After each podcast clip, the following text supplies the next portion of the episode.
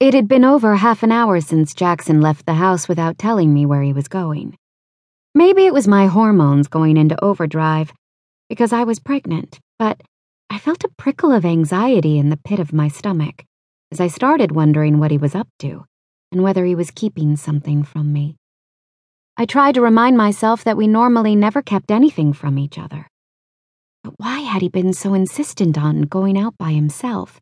And why hadn't he wanted to tell me where he was going? I trust him, I reasoned with myself out loud. With all my heart. There must be a reasonable explanation for this. Sure enough, as soon as Jackson walked through the front door, the unease I'd felt moments ago evaporated.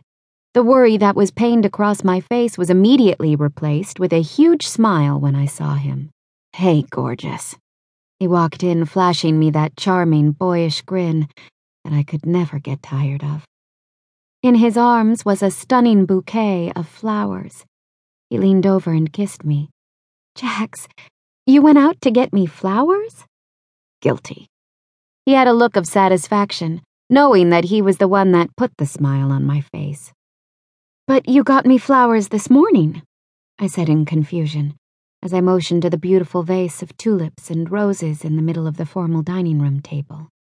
That's for our anniversary, baby.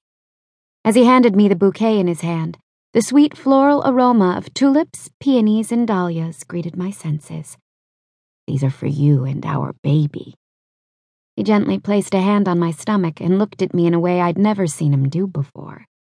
Radiating from every aspect of his face, his smile, and his eyes were his statements of love, joy, and hope, without needing to utter a single word.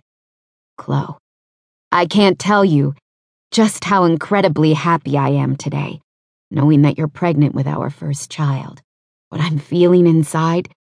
He put his other hand to the center of his chest is just unreal.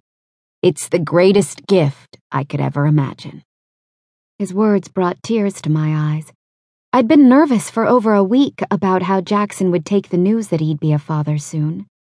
We'd talked about having kids before, but those conversations had always felt abstract, something that had happened sometime distant in the future. Not something that would happen now before we'd caught the baby fever that so many of our friends and colleagues seem to have caught. Plus, I had been worried that Jackson might think the timing wasn't right for us to have a baby right now. Lately, he had been pulling a lot of late nights and weekends at work because he was up for consideration for the vice president position at his firm. Someone would likely be selected at the end of this year. If Jackson got this promotion, He'd be the youngest associate ever to be promoted to an executive position in the firm's history. Even though he'd never admit it to me, I knew he was under a lot of pressure to prove himself worthy of this promotion. To see and hear how happy Jackson was about the news of my pregnancy, I felt every ounce of concern and uncertainty I once had wash away.